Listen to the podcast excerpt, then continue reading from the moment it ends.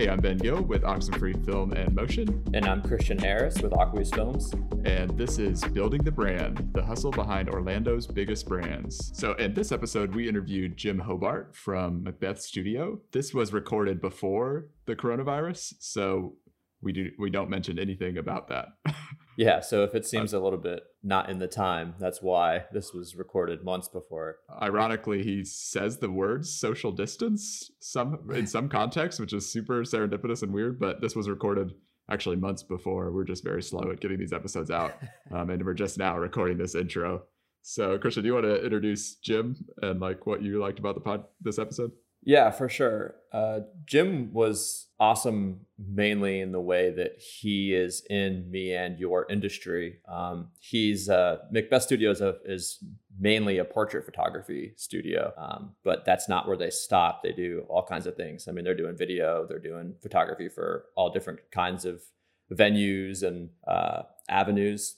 He also, throughout the podcast, you'll hear him talking about all of these ideas he has for future projects. And I think my favorite part of the of the podcast, which you guys are all going to hear, is his um, mirror image experiment, which I can't wait for you guys to hear that because I thought that was probably one of the most interesting things we've heard in in our past interviews with Orlando entrepreneurs. Yeah, our first interview was with Sally Kobolinsky of In Bloom Florist, and that's a very different industry than maybe the one we're in. And this one was way closer to our industry. So it's kind of interesting to like compare notes and like have at least like a a language that we shared in terms of cameras and lighting and all that.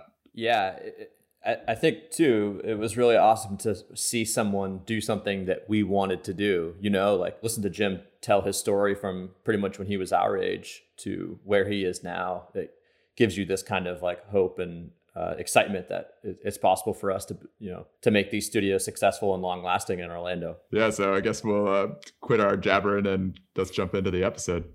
Let's do it. Well, thanks so much for talking to us today, Jim. I guess we'll just jump right into it. Great, it's good to be here. Thank you. Awesome. Um, do you just want to introduce yourself to the listeners that maybe don't know about Macbeth? Sure. Yeah, my name is Jim Hobart, and uh, I'm the founder of Macbeth Studio.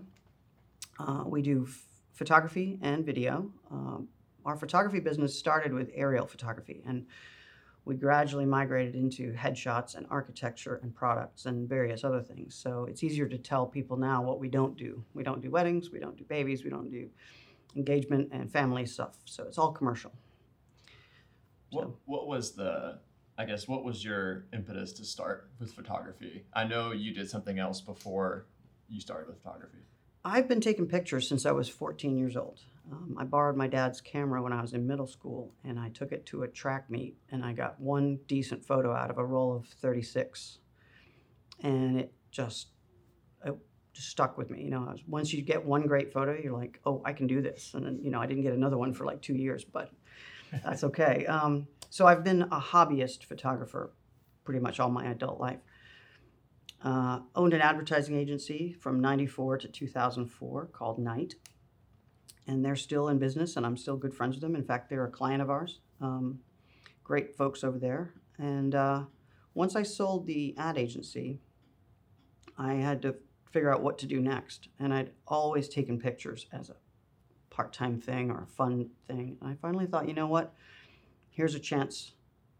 I've got a little bit of money, I've got a little bit of time. I wasn't under pressure to, you know, make the rent right right away. And so I was able to sort of take those couple of years to build that business. And um, so I sort of gradually moved into it, and and I was teaching at UCF at the same time. I was teaching advertising, and uh, finally I got to a point where there was so much photography business that I didn't have time to teach anymore. So I just phased that out. So that's when it became full time. About. So that was your moment. Was just like you had a like a gap in your life. Yeah. you had a chance to maybe go after your dream maybe or? Yeah it's a rare opportunity and i count myself very lucky that i had had some money and some time and didn't have to be anywhere for a while. And it's you know that's just dumb luck that it just all happened like that. And you know it's it's a weird moment when you can when you think you've got a couple of years of runway and the ability to say what would i do if i didn't have to do something for a living for a little while? What would i do and I didn't know if it was going to be just for a while and then I'd go get a job or what. But um, as I said, I was teaching at UCF at the same time, so I was sort of dabbling in two different areas, and um, that was a lot of fun as well.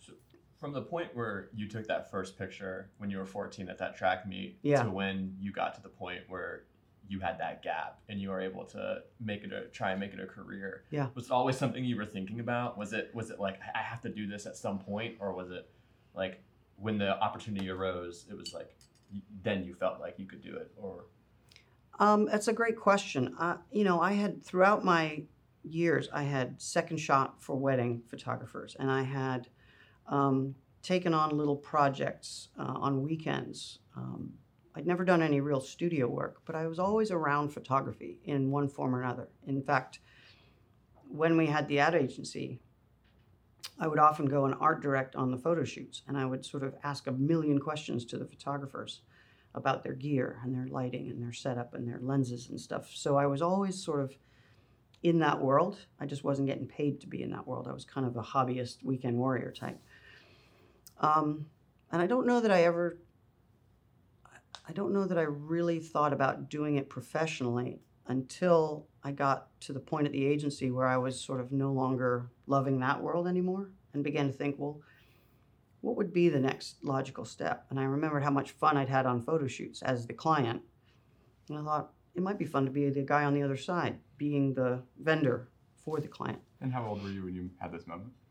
Uh, that would have been 2006. Well, I sold the business in 2004, so that was that little window there. So, how old was I? 40?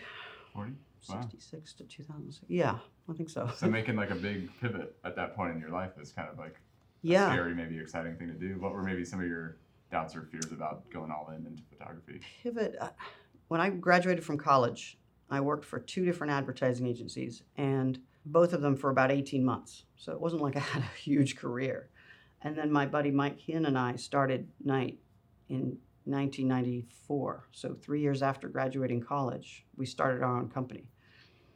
So I've really very had very little experience being an employee. You know, sort of since since then, 25 years ago, I started my own company, and I've never really had a boss since then, unless you count the folks at UCF. But I was a part timer, so they didn't really have much, you know, control. You're still on your own, yeah. yeah, as an adjunct, you get to kind of have do your own thing. So you know, I'm sort of looking at what's next after this. I'm I'm kind of like, you said it, it you made it sound as if it was a big pivot at that moment, but to me, it's all sort of blends together. You know, naturally kind of happened. yeah, people talk about, you know, work life balance and, you know, leave the job and go home. And I to me it's all one big there's no Hmm. difference. You guys probably recognize that sort of there's no real difference. Life life is life, whether and work and play don't really separate. They're blended together. Ever since you graduated college, you never had a boss. Was that something as a young when you were younger, like before college? Did you feel like you had this entrepreneurial spirit, or was it just something that kind of happened? growing up, my dad, um, when I was very, very young, um, I was born in the UK and we left when I was six. My dad was an employee in England, so my, I guess my earliest memories are of him getting up and going to work. But when we moved to Canada, when I was six years old, he started his own business as a, a, a cartoonist, freelance Oh. um, gag cartoonist. And for the rest of his life, he worked from home. And my mom was a seamstress and she would do alterations, and so she worked from home. So I grew up in a household full of people doing their own thing, making their own decisions, not reporting to anyone. And so that's kind of all I ever knew. Like I said, I worked for two different ad agencies after college, you know, applied and got a job and went to work. And it was okay but I think I always had that entrepreneurial thing. You know, even in high school, I would do sign painting on my own, get my own jobs, you know, and photography gigs for people. And so, yeah, all my life, I've kind of created my own Mhm. Business, you know, some, some more and some less successful. But um, yeah. yeah, and and as we talked about before, I've got two or three other little projects going on. I can't. I seem to have way more ideas than there are than there is time, and I would, if I had a few more hours in the day, I'd probably have a few more businesses. But I just can't seem to stop. You know. Yeah. Well, it sounds like it was a pretty natural transition to start doing photography. But like at that stage of your life, were there people around you that were like, "What you're gonna do? Do this?" Or was it like they were like, "Oh yeah, yeah, you're gonna do that"? Well, people thought I was an idiot for selling a successful advertising agency with 35 employees and just sort of walking away from it all. But I think I think I, I feel like I need to be needed. And we had hired enough people that there were art directors and copywriters and account service and, and, and production managers and all of the people that there was nothing left for me to do. I basically hired myself out of out of a job. And so as much as I enjoyed it, I felt like I wasn't needed anymore. You know, I'd sort of served my purpose. Mhm. And so it wasn't too much of a transition, just taking something that I'd always done as a hobby and just starting to ramp up finding clients and getting paid for it. So it seemed like a very natural progression. One little aside, if it's of interest, um, when I got that, you know, I sold my company and I got a, a bit of a lump sum, and then I got a couple of years worth of payments, so that it was, it was not just one big giant chunk. Um, but what I found was I, I'd always wanted to be a pilot. My uncle, when we moved to Canada, took us flying around the Rocky Mountains in his private plane when I was a little kid, and I got the bug. And, you know, 35 years later, I had the time and the money, and I thought, you know, if I'm ever going to get my pilot's license, this is the time. And so um, in 2005, I did my training and I got my pilot's license, and quickly realized that renting uh, a plane is a very expensive proposition, and you can burn through a lot of money really fast. And so I thought, well, what if there's a way that I can get someone else to pay for me to fly? I didn't really want to go work for the police department. I didn't want to join the Air Force, and I didn't want to, you know, become an airline pilot. So I'm like, what else can I do? And I thought, well, what if I take that photography that I've been doing all these years and just start taking aerial photography? So I started to take pictures from an airplane, which um, from 2006 to 2008 was actually very lucrative. Um, you remember the economy was climbing and building was happening all over the place and everybody was going bonkers. And so for a couple of years there, I had a really good aerial photography business going. And then the crash happened and all construction across the country stopped. In fact, probably around the world. And so in the fall of 2008, all of my clients just said, you know, don't bother flying this month. There's nothing happening. And that went on for about two and a half years. Yeah. So that was when the business transferred to more uh, traditional commercial photography because I wanted to, I'd bought all this gear, had all this investment in it. So I started doing the architecture and the people and the other things because construction was just not happening. there's a there's a fear of like becoming an entrepreneur and starting your own business. I mean, you know that, and it, it seems like to you though, just the way you're speaking and the way I, what I'm getting from you is that you have done several things on your own without hesitation almost. What where do you feel like that comes from? Like that that lack of fear? Yeah. hmm Well, I could think watching my dad run his own business uh, my entire life, I, I never really saw him worry. I know now looking back, there were hard times and the, there were money troubles and it was a struggle, but it always seemed to work itself out. And I think, I think the thing when it, what dawned on me was during the economic crash we were just talking about a lot of my friends had said to me things like, Aren't you scared to, to go out on your own? Because there's no guarantees, right? Here I've got a full time job, I've got a 401k, I've got paid time off. You go out there and you're on your own and you just have to go find your clients and, you know. And when the downturn happened and all those people with safe, I'm doing air quotes here, safe, secure jobs were suddenly laid off and there and yet I all I had to do was work a bit harder, a lot harder, and make ends meet. But I still had control over my destiny, and I think that that that's kind of the the the short version of it is I'm a control freak, and if someone else is telling me where to be and what time to show up and what to wear and it's someone else's control. So I'd rather be in control of my own small little kingdom than be at someone else's mercy with a with a big budget because that security can evaporate very fast.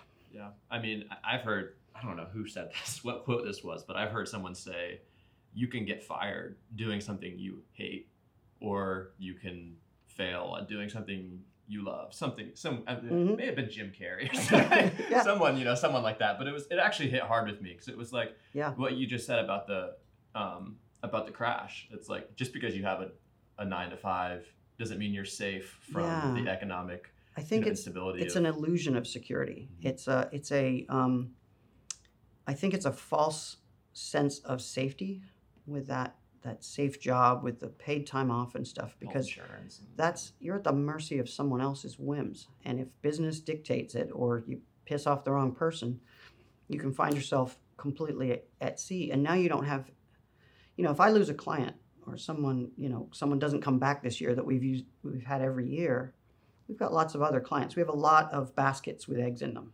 We are safe if one breaks you know what i mean? And so yeah there's a another quote i like is i'd much rather work 16 hours a day for myself than eight hours a day for someone else. You know, it's like paying rent versus owning a house. Right. You're investing in yourself. So it sounds like the this economic crash was like probably one of the bigger challenges of Macbeth's history, and it sounds like maybe it was an opportunity for you to maybe use it as fuel to try a different area of photography. And I know when I think of Yep. Macbeth, I think of your headshots is like your niche almost, and it Yeah. sounds like aerial photography used to be your niche. Could you maybe speak about how? It absolutely was. You you're you've nailed it. Um, it's it happened that a friend of mine who had a video company, Mark Collins, who owned Odyssey Creative, had expanded his office recently, and he had a studio. And when times got tough, he said, "Look, I need someone to come and help move in, help pay the rent, help use the studio, which is currently sitting idle a lot of the time." And it was just the time when I needed to change gears because the aerial and architectural had fallen off. And so that gave me this opportunity. Suddenly I had, I paid him rent and I had a studio and I had gear and I had to learn how to use it. So that's when I started that. I think you may have heard of First Friday Photos that I did. Maybe not. Mm. First Friday Photos was a challenge I set to myself. And I said, the first Friday of every month, we're opening the doors to the studio and anybody can come in and for 20 bucks they can get a headshot. I did. I do remember seeing that. Yeah. And I did that for four years.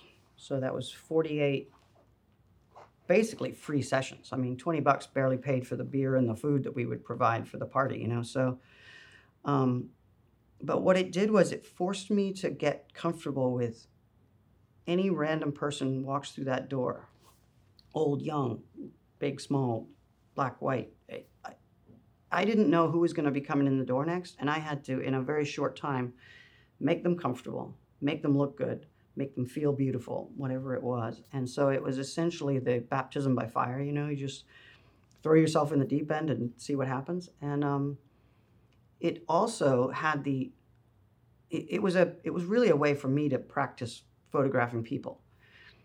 But it had the unintended consequence of generating an enormous amount of buzz for Macbeth because people started to expect it. And they would say things like, what's the theme for next month? You know, because we changed the background and everything, so it wasn't just the same every month. And um, pretty soon we had regulars that would come and they'd be like, "Hey, what what color is it going to be? I want to coordinate my outfit." And and it was really turned into quite the party. And um, it also generated some really good long term business.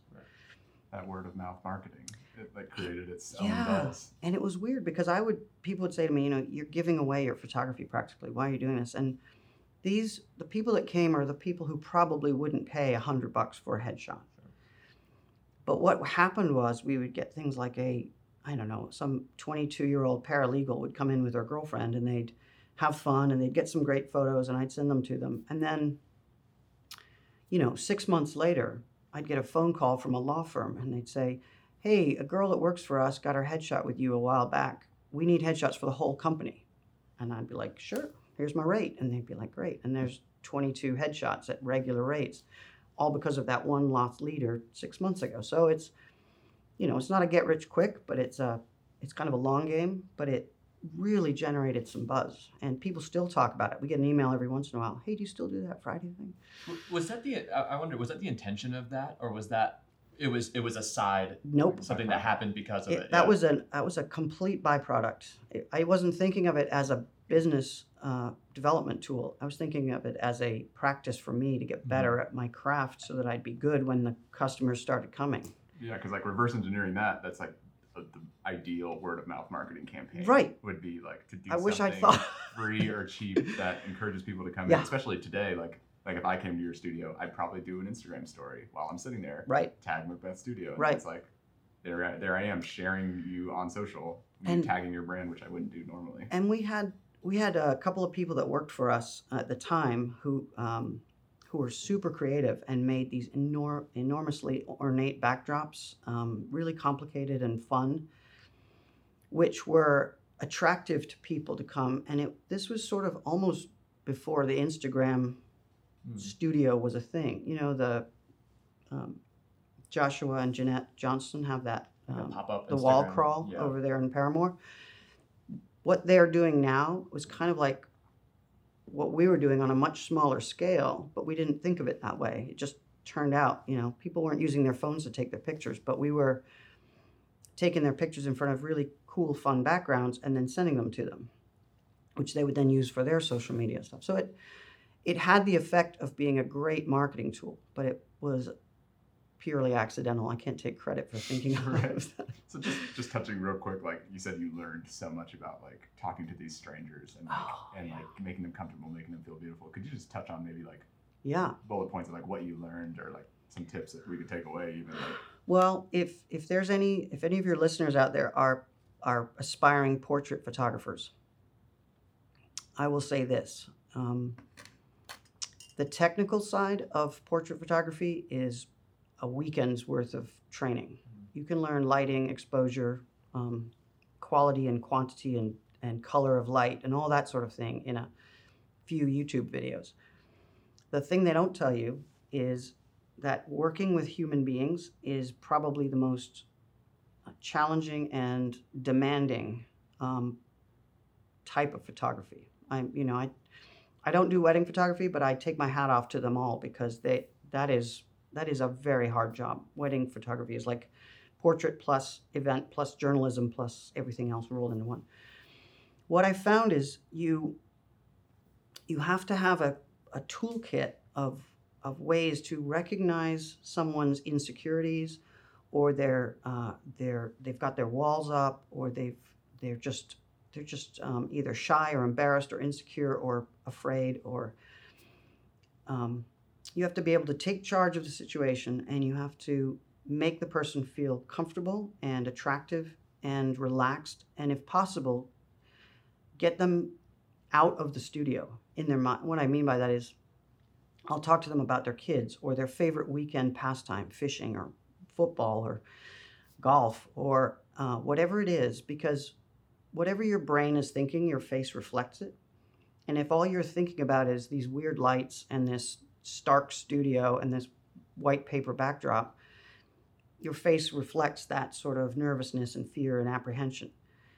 But if I can get you in your head thinking about your kids or your grandkids or your or your girlfriend or your um, favorite sport or your team, if your brain says, "Oh, we're in comfortable territory now," and your face relaxes and you smile like a genuine smile, and you don't have those kind of like scared eyes and stuff, and so the human interaction part has taken a decade to get really comfortable with. Um, so the you got to master the the technology, right? You got to know your camera and you've got to know your lights and your gear and then you got to forget all that and um, you have to dedicate your time to making the person feel good and feel comfortable and feel like they're in a safe place and then they'll give you that beautiful expression and then when they see it they're like oh my god nobody's ever got a picture like that before it's not about the light and the camera it's a about human connection job, yeah. not a technical job. Yeah. yeah, and I'm lucky that I happen to be kind of like non-threatening and unassuming, and you know, people obviously nobody's scared of me, and so they come in, and I think people people will say weird things, which is such a huge compliment. I'll I'll do a session with somebody, and they're go- they're like, "Man, you're a great photographer," and I'll be like, "Yeah, but you haven't even seen a picture yet. How do you know? I might I might have screwed it all up, but." I think what they're saying there is that you've made the experience good, which to me is 80% of the job. The rest is just getting a decent exposed photo, right? In focus and lit properly, which isn't really hard. Yeah, I think if we were translating kind of what you're talking about, but like to how we like to do interviews, an ideal world would be like you're talking to them outside of the set. You're talking to them as you're walking into the set. You're still talking to them while they're sitting down.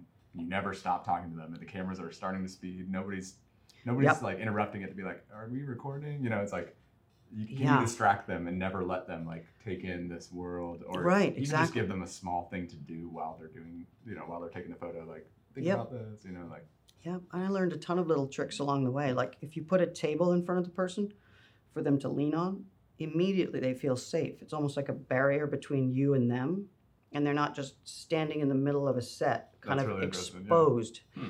Give me something to lean on, and I feel, oh, okay, now I'm it's like at the almost bar. like that, that table, like eating mentality too. Like eating or or sitting at the bar with your friends as soon as you rest your arm on something like this your brain says oh we're in a relaxed environment now Well, good because- thing we have this table. so Thank we can thank talk. goodness for that Yeah. you, you mentioned wedding photography, so I do a lot of wedding video videography, and like you can, I, I've seen moments where I've shot with certain brides, and it's been Mhm.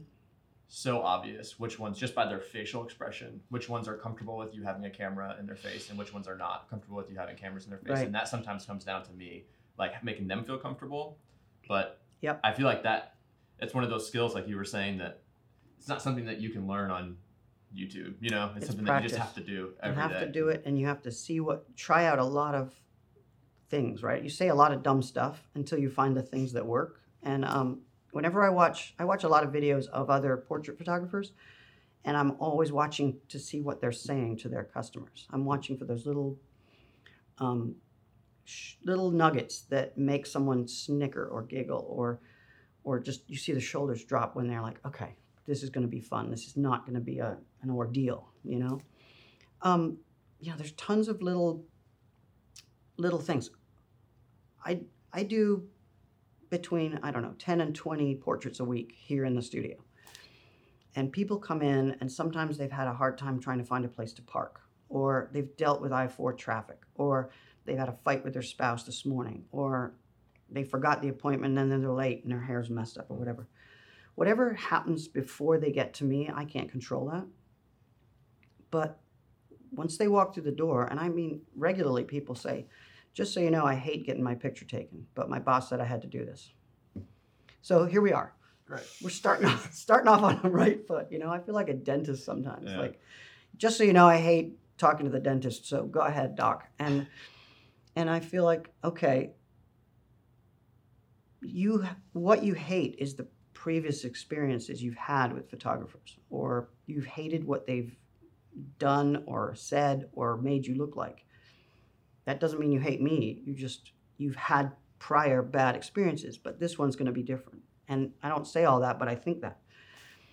So immediately I'm like, well, you know, let's make this the best experience you've ever had. And as soon as you show that you're not going to make them look stupid or make them feel dumb, they you see people just go, "Oh, okay, this is different," and they keep it short. First of all, you don't drag it out. You know, I eh, most portrait sessions here are ten minutes or less, and that's not because I want to just rush them out the door um, and get more people. It's because you can only keep up that smile and stuff for so long, right? Attention span, but also fatigue. It Mm. just it gets tiring. So you've got to catch those early photos are usually the ones that are the best. You know, the first few shots, and um. So yeah, I keep it short. I keep it sweet. I keep. I try to keep them talking about other stuff other than being here, which means their mind is outside the studio, which means their face looks like they are when they're on vacation and not when they're, you know, having a Yeah, camera pointed like at what them. nurses do when you're getting a shot. Yeah, You know, they're like yeah. right before they do it, they ask you some random question. You know. yeah, yeah. It's a it's a diversion for a second, so you you're not thinking about what's actually happening, and um, yeah, So like in those ten minutes, how do you know you got the shot? Like I guess we're going into like maybe a little bit of a theory conversation, but like, no, that's okay. like Um, how do you know when to to take the picture, or are you a continuous shutter bug, or You know, I the longer I've been doing this, the fewer shots I take in a session. I used to do like 200 to be safe because I wasn't sure. But now I can start to feel when when we've got the shot. Um, I like to give every customer a variety of smiling, non-smiling, pointing in both directions. Um, I pose them a, a couple of different ways. I like people to have a variety, but it's probably 50 photos tops in a 10 minute session. And the first three or four are just getting to know the person. I don't I don't like to get the camera up in front of my face before I've developed a little bit of a rapport with people. Um, so I'll often be holding it and just leave it at my side and talk to them. So I like to have it because that way it doesn't suddenly appear and they get scared of it. But I like it to be kind of around, but not in between us yet. And then we just have a conversation. Where are you from? What what's what's the job? What are you using this photo for? I get people coming in saying, um, I just wrote a book and I need a photo for the dust jacket. And I'm like, oh, this is going to be fun. You know, what, tell me about the book. You know, tell me what kind of a vibe you want to have. And once they hear that I'm interested in what their final result is supposed to be, they, I believe, start to feel like, okay, he cares. He's listening. Instead of just going, all right, let's just do what we always do, like in Sears, where they just tell you do this pose, this pose, this pose, this pose, and now get out and we haven't even had a conversation. Uh, it- Yeah, exactly. It's really cool that I could, that you get to meet and hear all these stories too, right? I mean, it, I Yeah. bet it's pretty awesome that all of these people from Orlando, maybe even prominent figures that we that we know of, that Yeah. come in and get to tell you their little ten minute spiel of their day or what they're doing or And I think the best thing is I love learning about people. I'm um, I'm really interested in hearing people's stories. Genuinely, I'm not just doing it because I think it'll make them have a good photo. I really do kind of like getting to know people, and um, I think just asking probing questions means that you know the the thing they say the thing most people like to talk about them is themselves, right? Yeah. You know, and if you want to be thought of as a really good like a good conversationalist, just ask lots of questions, like you guys are doing to me today. But um, so I just keep firing questions at them all the time, and you know, if they leave here and I know all about them and they don't know a thing about me, that's totally fine. You know, um, and also I think that if I start the question with, "What's the purpose of these photos we're doing today? What are you going to do with them?" It immediately helps them get into the mindset of envisioning that finished photo, whether it's a dust jacket of a, of a book or a brochure for their sales or their business card if they're a realtor or a, attorney or um, a billboard. Like um, there's a couple of guys around town that have billboards up that are my photos, and um, it gets us both in the right mindset. You know, if if I can make them think about what that finished photo is going to look like, they're already halfway there to giving me the expression and the pose that that I need. But also, it helps me with like is this something serious? We don't want a lot of cheesy, smiley grins because this is about you know serious business. I'm a I'm an attorney, and I want you to come to me with your trust and your money. Mm-hmm. and so, let's not make it look like a used car salesman on the billboard. You you, need to. you guide them that way, right? So if they Yeah. come in and you know what the purpose is, you can help them. yeah, I listen to on- what they say they want, and then I try to help give them what I think they really want, which is oftentimes it's we're in sync, but sometimes I'm like, you know, a woman will come in and she'll be like, I hate this side. I only want to be shot from this side. And I'm like, well, I wonder why that is. And sometimes it's obvious, you know, but a lot of times it's just like they've gotten in their head that they only have one good side and they won't, they don't ever want to be. And I'm like, tell you what, I'm just going to take a few with you facing the other way. I think you might like them, but they're, you know, you can always hit delete if you don't. You, no one else is going to see these. And about you know, half the time I'll get a pleasantly surprised sort of email saying, you know what, I didn't think I liked that site, but it looks great. And it's nothing I've done. It's just that I try I try to get people a little bit out of their comfort zone because we're only talking about pixels and digits. We're not talking, you know, huge expense or anything. So You made them love a new half of themselves. right, right. You're twice the person you thought you were. so beautiful. honestly, it's there are you know I go through most days where you know you take their picture, they say thanks, they pay their bill, and they leave, and I don't hear another thing from them. But every once in a while, there's some really kind of touching moments. Um, we had a woman come in one day, um, and she had this great little pixie haircut, and she was dynamic and vivacious and just just a ball of energy and so much fun to photograph. And we took a bunch of pictures of her, and um, just as we were getting ready to go, I showed her on the back of the camera, just a little dinky little LED LCD shot. I said, "By the way, here's what you look like," and she started crying.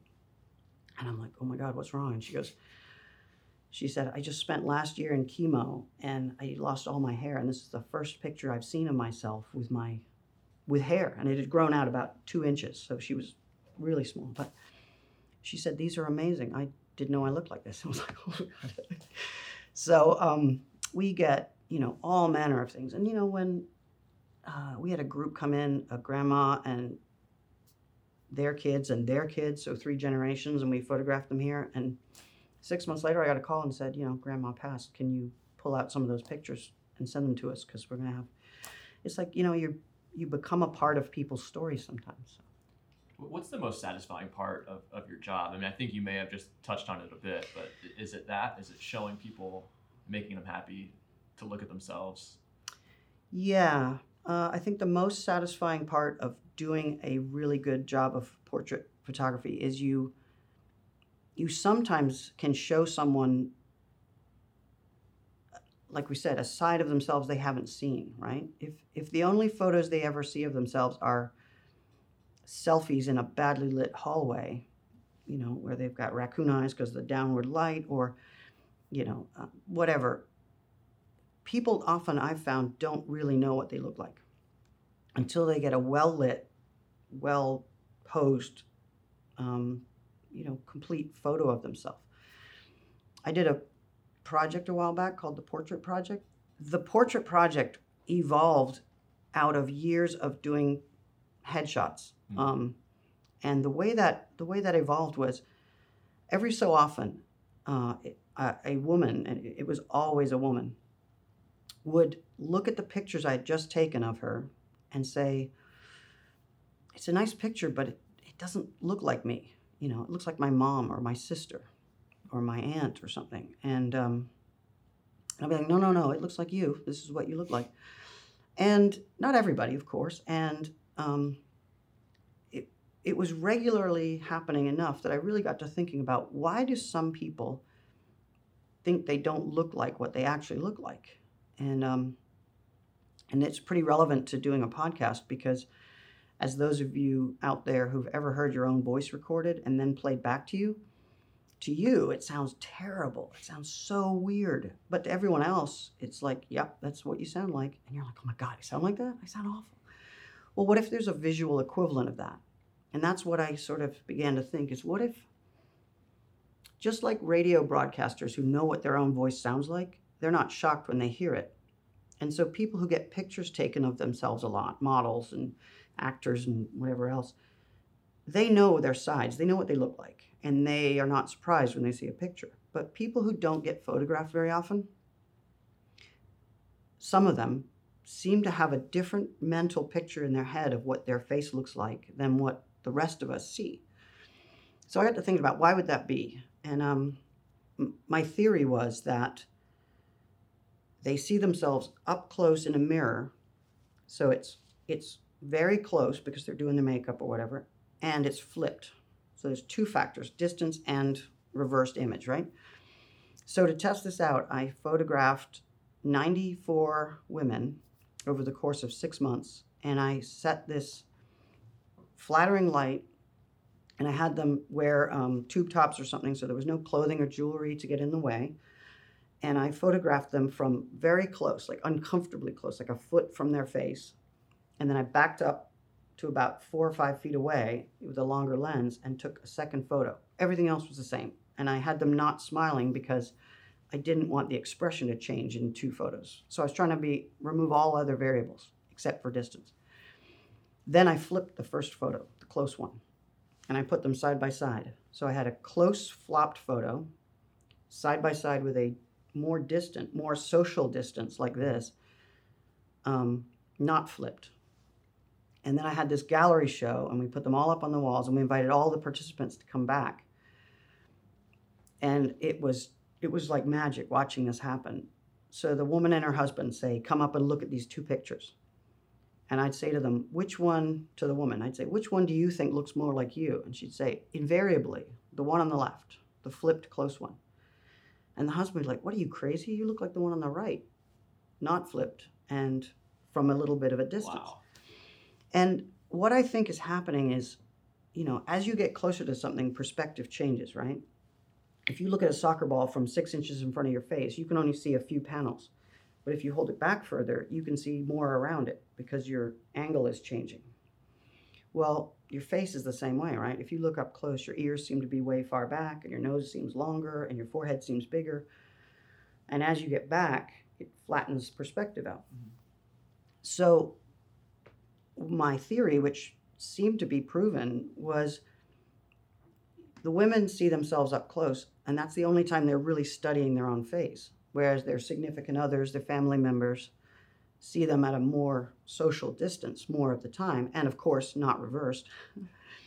And so, those two factors mean that when a person who doesn't get their picture taken very often sees a crisp, large image of themselves, they're like, something's wrong with this. This isn't what I look like. Yeah, I think that's something I think about. The mirror effect you don't even realize is like that's that's what you think you look like, but it's actually flipped. Like that Yeah. your freckle that you're like, oh yeah, that's on this side of my face. It's Yeah. actually the opposite. That's Like, what everything sh- about your face is the opposite. the Yeah, I think the the the length away makes sense to me. The flip thing is crazy. And that's that's so interesting that you can look different just by flipping the.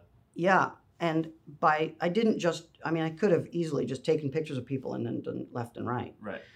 But the distance, when you start to study the image, it really changes the shape of your face. That just a couple of feet makes a big difference in the perspective. Yeah, and that, that focal length GIF Mhm. that people always Yep. share, where it's like the 16 to Yep. the you know 200. You, It's you like, ran a full on scientific Yeah. method experiment. I there. did. Hypothesis. I, I did. See, I'm I'm I'm like left and right brain and I that's why I, I like digital photography, and that's why I like um, you know anything where I can architecture is another place where there's creativity and very technical, and the I'm I'm kind of at the crossroads of those two.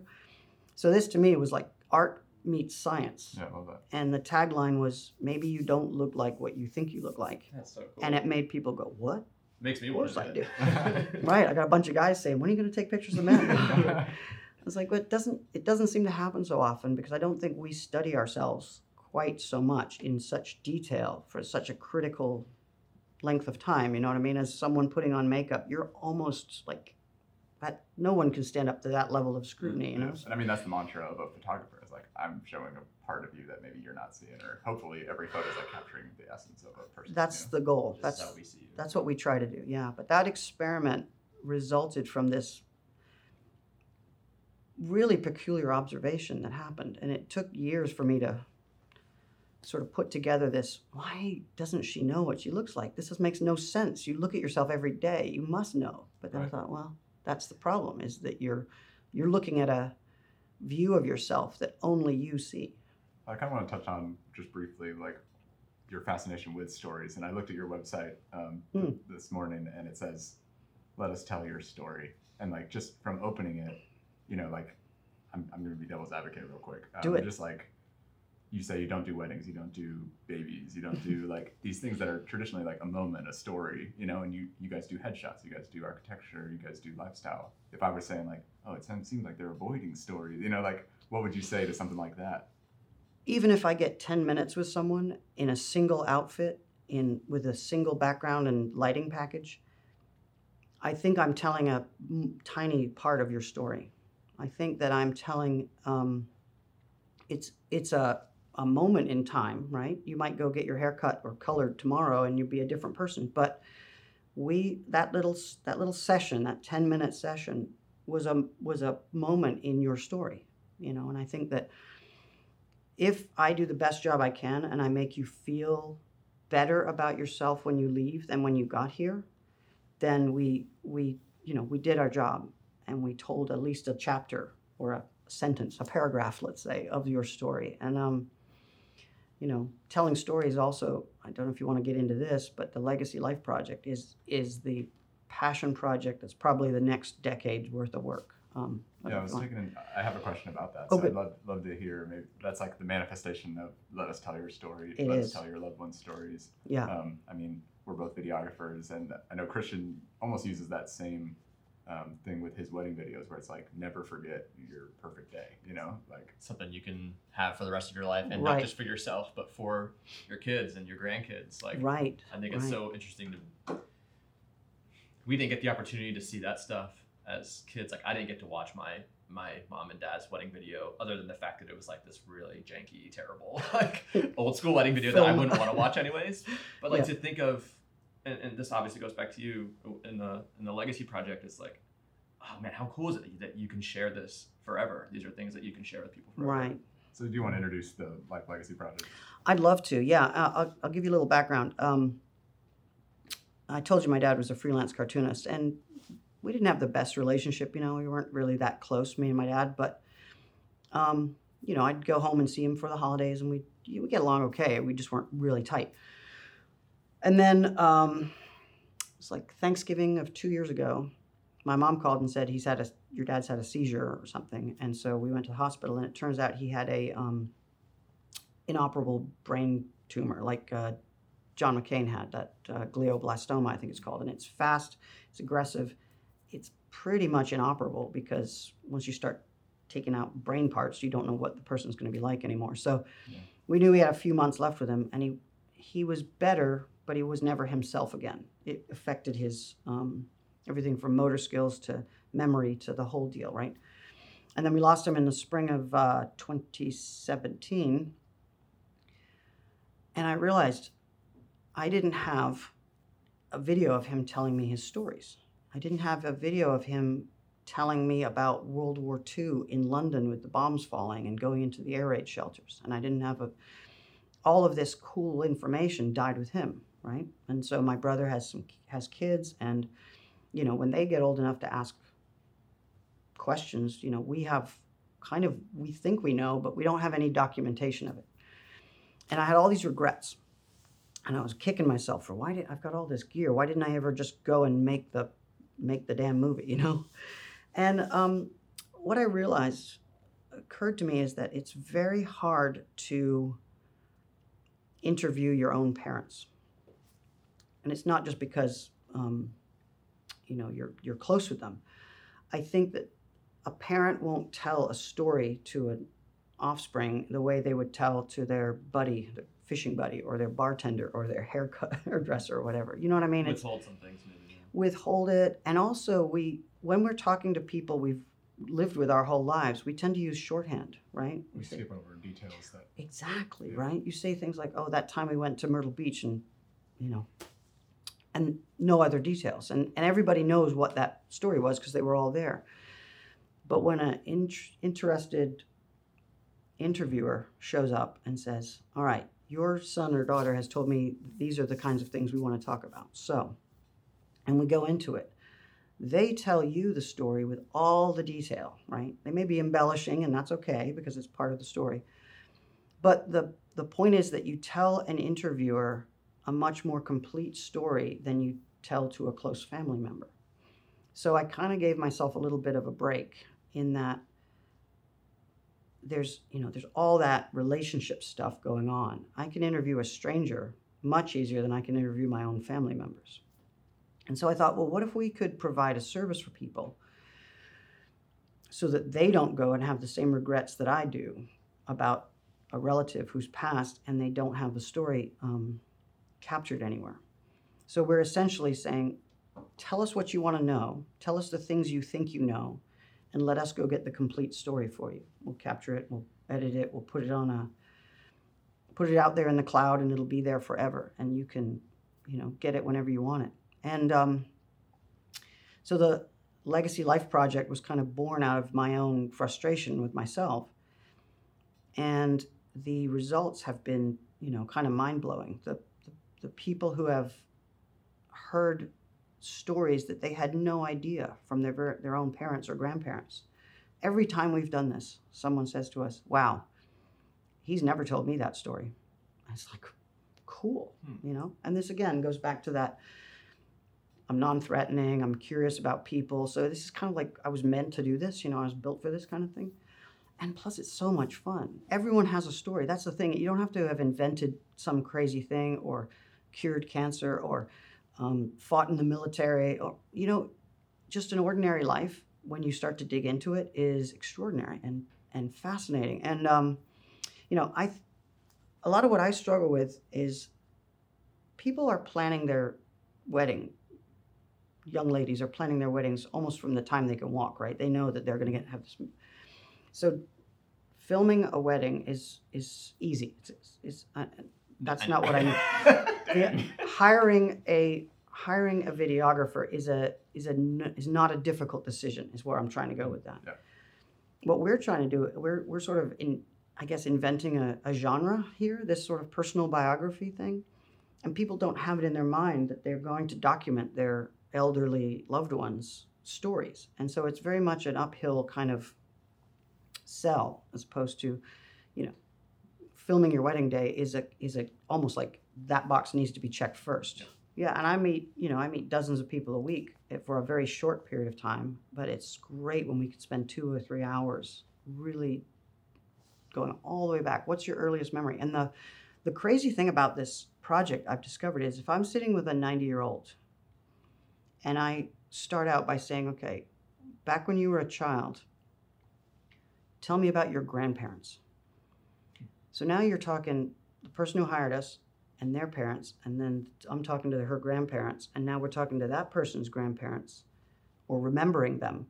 So this is like a time capsule taking us back to, you know, the late 1800s when those people were born and the stories that they told. So we're really looking back into a family's history. And um, so it, it just becomes this like when when when we're done with this film, the person who hired us now has this family record in their own words, with their accent, with their idiosyncrasies, with their lingo that they use. That that you know it tells so much more than just a photo album. You know what I mean? It's like it's rich. It's It becomes like an heirloom, yeah, a family heirloom almost. It does. It does. They should hold on to. You know? And So- kids that aren't born yet, you know, think about their opportunity to look back into into the past and find out where they come from. You know, what's your place mm-hmm. in the world, and who are the people that came before you. So, How did you start getting people to know that this was something you were offering? well, that's still an ongoing challenge. We are we're we're starting to make inroads. We've um, we've been reaching out to um, one one place we started thinking about was um, you know people who do uh, financial planning, Mhm. retirement planning, long term care, life insurance. They're already in the process of having that conversation with about things difficult stuff in life like what's the world going to be like when you're not in it anymore and what are you going to do for your heirs and descendants and dependents and things like that. So we've been partnering with a couple of those to say hey while you're having this conversation about all this you know awful stuff why don't you throw a sweetener in there and say you know how about we capture your story for those future generations? And you can pass along a message it's like a message in a bottle right? You can say to whatever you want to tell your descendants. And so um, that's one way. We've been advertising on wmfe which is a it's a, you know our local npr station which seems to be getting some traction. Um, and then you know social media. Friends hear about it and you know everyone's got someone they care about. So you know pretty much everybody is a potential customer. It's just you know it's cost and it's time and it's getting them in the mindset of you don't realize how much you will want this once it's too late. And that's the problem with this business is you know by the time you realize it often it's i can't i can't help you anymore. So we're we're very much trying to educate people on this you know almost like trust me you'll be glad you did it. What brought you to Orlando originally, or because you mentioned Canada, you mentioned England. Yeah. I, I don't really know your uh, geography background, but like, i'm all over. Yeah, uh, moved to from England to Canada. My dad wanted to be a cartoonist. We would tried to move directly to the states, but even in the '70s, there was a lot of um, obstacles to just moving right in here. So we went to Canada, and then we moved to Florida and applied from the inside. We we applied for our green cards first. Um, got had a law firm helping, so we got our green cards, and then uh, in 2000 I became a citizen. So basically, just you know followed the process. It took a long time, but we did it. So moved to the coast of Florida, um, just north of Tampa, and that's where I went to high school. That's where I took that track picture that got me into photography in the first place. And um, then I came to UCF, and that's what brought me to Orlando. And I've been here ever since. You know, once once I graduated from UCF, and my partner and I started that uh, ad agency, we were pretty much embedded here. You must have seen a lot of change since since then. Orlando's really grown since then, right? Yeah, yeah. '88 is when I moved here, and yeah, it's it's it's really changed. Yeah. So, what do you lo- like about or love about Orlando that has kept you here? the thing that attracts me to it and still does is that anyone can make a difference here. You don't have to be wealthy or on the inside, um, you know, in the in crowd. You you can move to this town and in a year be well connected and plugged into everything that's going on. Um, and I think that's Orlando's great strength right now is that it's it's such a welcoming and inclusive place. It's not cliquey. It's hey, if you've got an idea and the willingness to put the work in, come on in. We'll take it. We need people who are going to make Orlando what it's going to be in 100 years from now. And so it's kind of exciting to be on that one of the people who generations from now will establish something that might be continuing. And so the thing that excites me about Orlando is the ability to make meaningful change. And, you know, instead of just complaining about things like they do in a lot of cities, we can say, well, I don't like this. I'm going to, I'm going to fix it, you know? As I said earlier, we're friends with Kay Rawlins, who is one of the founders of Orlando City. She and her husband just came into town and said, this town needs a soccer team. Let's do it. And, you know, it took money and it took effort and it took a lot of community um, cohesion to make that happen. But, you know, bringing a internationally recognized sports franchise up from nothing is something you can do in this town. And what a startup that was. I feel Yeah. like ever since that happened, there's been this like explosion of like community just Yep. just from that soccer team being built. And a lot of it is right place, right time. You know, Orlando is right for new stuff. You know, I think this is a lot of cities around the country are on their, they've at least plateaued if they're not declining. And Orlando is kind of like this, it's this golden child right now, and the, we're in we're in the middle of it, and we're plugged in and connected. And that's what's exciting to me about this city is that, you know, you I could talk to my city commissioner. She, I see her, Patty Sheehan out all the time, and we're we're, buds. You know, I in another city that would be so far out of my of my bubble. I would I would never probably even be in the same room as that person. So and how how much does it help and maybe who has helped you throughout all of your trials and, and, and things like that? Like how important is it to have people who have the same vision as you or can help you? Oh, yeah. It, none of this could happen by myself. I, I don't have the time or the energy or the connections or the, anything to make it happen. But I got to say, I mean, I have to say this. It's absolutely true. My wife is the number one cheerleader. Every time I come back with some harebrained idea, she's like, you should do that. You should do that right now. So Beth gets all the credit for that. And then, um,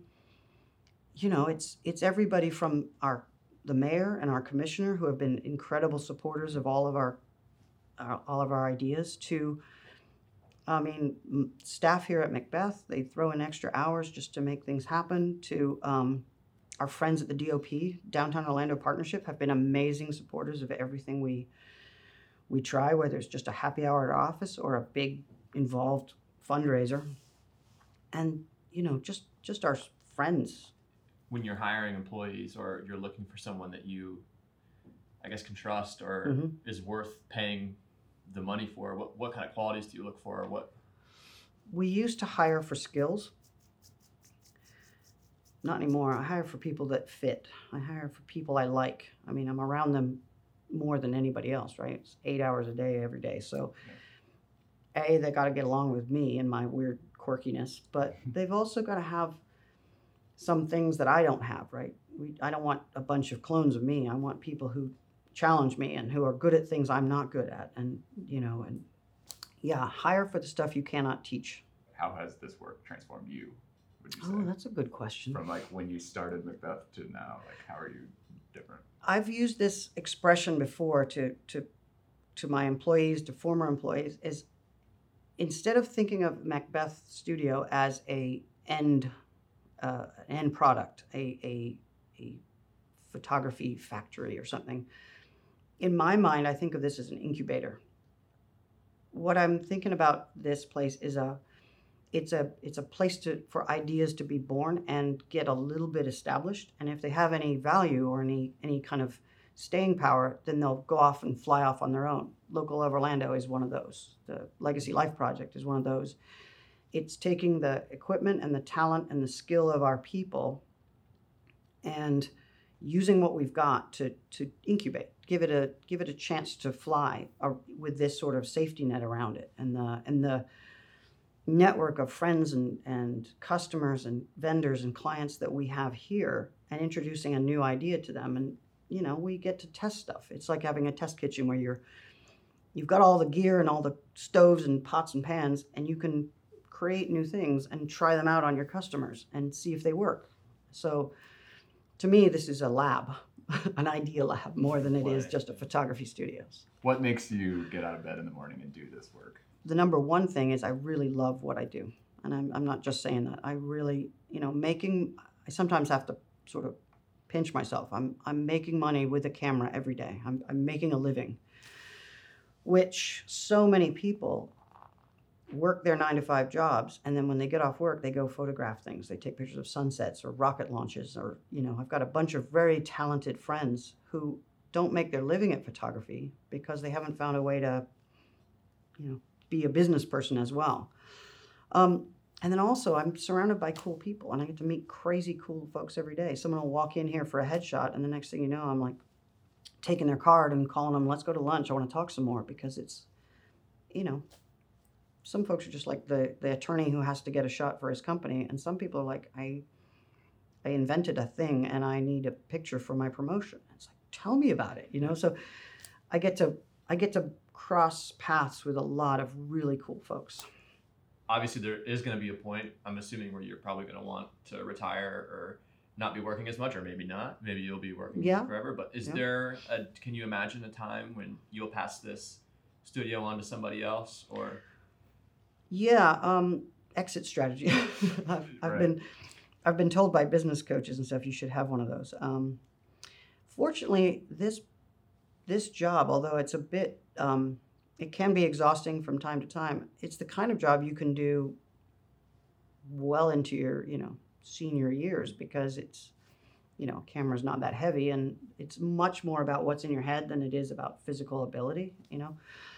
Um, but yeah you know the the goal of having Jamie as the apprentice here and learning everything I can do is that she's getting to the point where if I can't show up or if I'm out of the country or something, this place will just run just fine without me. Um, I'm really needed more in the deciding if a job comes in, if we should take it or not. And Jackie and I are doing a lot of that with the is this right for us? Is the is the reward versus the effort worth it? And that kind of thing. So my you know, if I disappeared tomorrow, these guys could run the place just fine, um, which is kind of the position I got to with the ad agency, you know. So, however, what we've learned over the last 10 years, I think, is going to inform the, the next thing, which to me, if I spent my time traveling around the country interviewing old folks and capturing their stories, and then Morgan would edit them or a team of editors if we have too much work, that's where I see the future of what we're doing. Um, we've all agreed that if tomorrow everything else went away and all we did was legacy, that would be fine with all of us. I mean, I I like doing headshots, but it's so much more rewarding to present that finished video to a, a grandchild of a elderly parent and they watch it and they just they can't believe what they've got, you know. So so I think that's that's where I'm headed, you know. If all I do is sit and talk to people and someone else handles the tech and the lighting and the editing and all that stuff and I just am the interviewer, that's where I get my that's the that's the stuff that feels good for me. Super inspiring. Thanks so much, Thanks, Jim, Jim. for talking to us. It. I don't know how long we've been speaking. That but was a great conversation. So we- we just want to thank Jim for taking the time and talking to us uh, at his studio. It was great to see his setup there and his team. Um, he has a really amazing team that he's built around himself, and I think there's some really awesome things that we could take away and apply it even to our businesses. personally for me what i took away from it most and at the end there we were talking a lot about his new project that he wants to start on called the legacy project. And for aqueous films and me and kind of what our brand does it hit really close to home for me because it's just one of those things that i've been thinking about for so long. And to hear him talk about wanting to you know maintain these memories of these people uh, for their loved ones is like what Aqueous Films does, and like to hear somebody else want to do that and feel like that's important for the world was was really awesome. And Jim has kind of been taking risks and and going out out on the limb and going for it. I think that's kind of what I took away from this is it's possible to, you know, that idea you have or that dream you have or that that video idea you have or that business you want to start, if you just work for it and and you just got to do it. And if you do it, it can end up becoming something really special to you and it's possible. I think just from hearing him like gush about Orlando, just like reinforces um, our decision to be here and to continue to be here. Um, just from talking to these businesses that have been here for so long, and like they think this is like a golden time to be in Orlando. And talking to Jim and hear hearing him talk about how supportive the community is, uh, to hear that, and for me and Ben to both be young and uh, both have these kind of young budding businesses, it kind of gives us confidence to know that we're in the right place and that the city is growing and it, it's exciting to think that maybe we can grow with it. Yeah it's we're loving the opportunity through this podcast to talk to some of these big brands and like um, get plugged in to like the heartbeat of orlando. Um, and we're looking forward to doing more episodes in the coming weeks. Hopefully we don't take as long as between these these two episodes. Um, but thanks so much for listening and yeah, thanks guys for for listening, and we can't wait to see you on the on the next podcast. Don't forget to subscribe, leave us a review. It really helps us create more content for you.